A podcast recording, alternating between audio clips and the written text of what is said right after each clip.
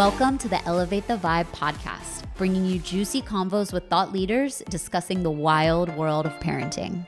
Hello, Vibe Hive. Welcome to the Elevate the Vibe podcast. I am your host, Katie Berlin. And I'm your co host, Jason Berlin. This week we have a solo episode for you. We're keeping it short and sweet, extra sweet. Extra sweet. Because it's Mama's birthday tomorrow, or by the time this airs, three days ago. yes, I was going to go with our big announcement that Jason and I are expecting a little girl. Whoop, whoop, whoop.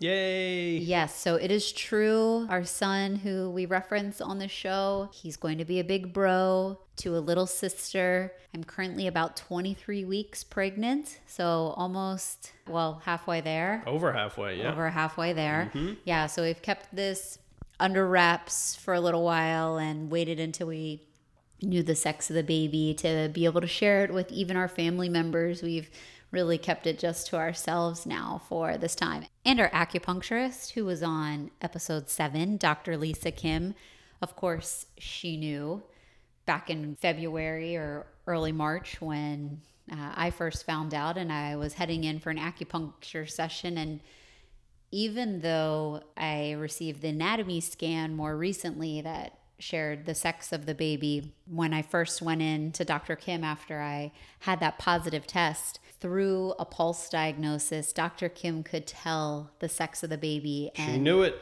She knew it. She knew I was having a girl. It was pretty crazy. And even with Sammy, uh, you know, two, three, almost three years ago, because when I first found out, it was, you know, you're pregnant for nine to 10 months.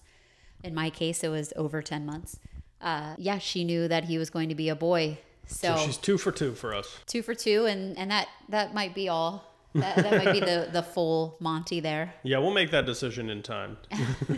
yeah, one one uh, one pregnancy at a time right yes. now.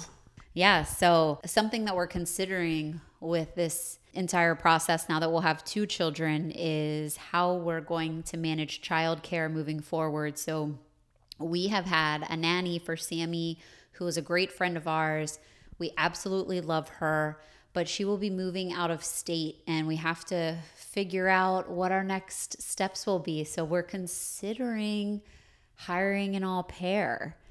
And if you're not familiar with an au pair or that process, it's an opportunity for someone to come and live in your home and help you pretty much exclusively with childcare, like a full time nanny, but they do live with you. It's really challenging for Katie and I now, especially because you know we both are very busy with our full time jobs, and um, a au pair will work for you for about 45 hours a week but there's a lot of visa requirements right now that are being held up from coronavirus so we're not sure if we'll be able to have someone come in live with us and really take care of sammy and then you know, another factor is that uh, they can't look after newborns until they're three months old. So we're in this weird state of flux where both of our jobs are really thriving right now and um, to think about having two kids with no childcare because it's also been hard to consider bringing a nanny into the house with COVID happening. Um, we actually interviewed a couple nannies last weekend, and we ultimately decided that it was just a little too much of a risk factor for us to bring someone in. And you feel bad because like they need jobs, they need to work too, and we want to give them a job, but at the same time, we're like, ah, you know, Katie has a little baby here, and it's like we can't take these chances it's a big decision to decide during this time if you're going to have someone come into your home every day and you know be around your family someone who doesn't necessarily live here and you can't control what they're doing in their off time. And not that we could control what an yes, we could. does, but it would be helpful to know uh, that that person is here and they care about their health in the four walls of our home as well and would really be dedicated to supporting both Sammy and the new babe. So, yeah, big decisions that we have to make in the next few weeks. Huge decisions. And I don't think we mentioned this, but even though I'm around 23 weeks, this puts our baby's delivery date right at mid to late November. So we're saying Thanksgiving. We're, we're calling baby's due date Thanksgiving, a Thanksgiving baby right now that's our time frame and uh, We're sticking to it. Yeah, we're sticking to it. I guess. Whatever that means. She'll decide. She She'll, will decide. she'll make the ultimate judgment call. But if she came early and, and came for Halloween, I'm a big fan of Halloween. It's one of my favorite holidays. Are you a fan of missing Halloween because you're giving birth? Because that doesn't sound like fun. it would be the ultimate horror movie. oh, God. we'll get into the birth story of Sammy on another episode. Yeah, that's going to be a real fun solo episode. oh, Stay tuned for that one. yeah, it, it might be cathartic. Yeah, I might have to put the Halloween theme music underneath of it.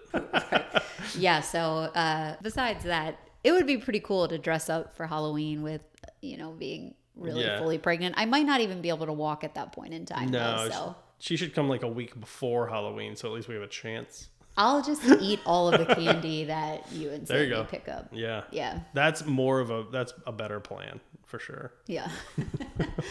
I'll uh, make some room in my Numinos diet for Halloween candy, but only dark chocolate Reese's peanut butter cups or something. Sounds like about that. right. I don't know. So that's kind of where we're at. We got this new baby on the way. We've got lots of big responsibilities, about a mountain full of stress on top of us. And our latest decision is whether we're going to get a nanny or get an au pair. So maybe if you Vibe Hivers have any sort of information about either or any preferences or maybe some intel that we could benefit from, shoot us a message. You know, DM us at Elevate the Vibe on Insta or check out the site elevatethevibe.co and connect with us because we would love to hear some positive feedback either way. Yes, if you've ever had an au pair live with you, or if you've had friends or other family members that have had an au pair, we would love to know your experience. We've had friends who have had au pairs for years, love the experience. It's hands down their top choice for childcare. So it's great to know that other people have excellent experiences. It's just a big decision to decide if someone's going to come into your home and live with you for a year or potentially two years. Sometimes they can extend to two years. I mean, thankfully, there's Zoom meetings, so you can meet up with them. There's extensive background checks that will help you. It's a it's a huge decision. Just be like, yeah, live in the room next to me and take care of my brand new child. This is a great idea. But yeah, there's lots of safeguards in place, and the people have lots of references, things like that. So yeah, um, let us know what your thoughts are. Yeah, Jason gave the IG handle for the shout out again at Elevate the Vibe. That's a wrap for today. So thank you for joining us to Elevate the Vibe. We're done, so we're taking a nap. Peace.